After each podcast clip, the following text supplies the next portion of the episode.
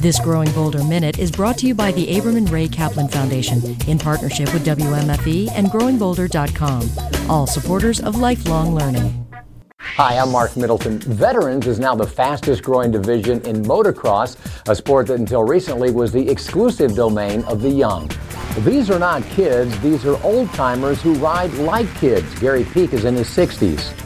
Even though we're older, uh, we're still got that competitive edge, you know.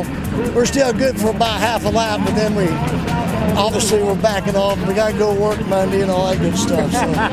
I've been doing it since I was little, since my dad put me on my first dirt bike, and I've been at it strong. I mean, it's like therapy to me. I got to do it every week.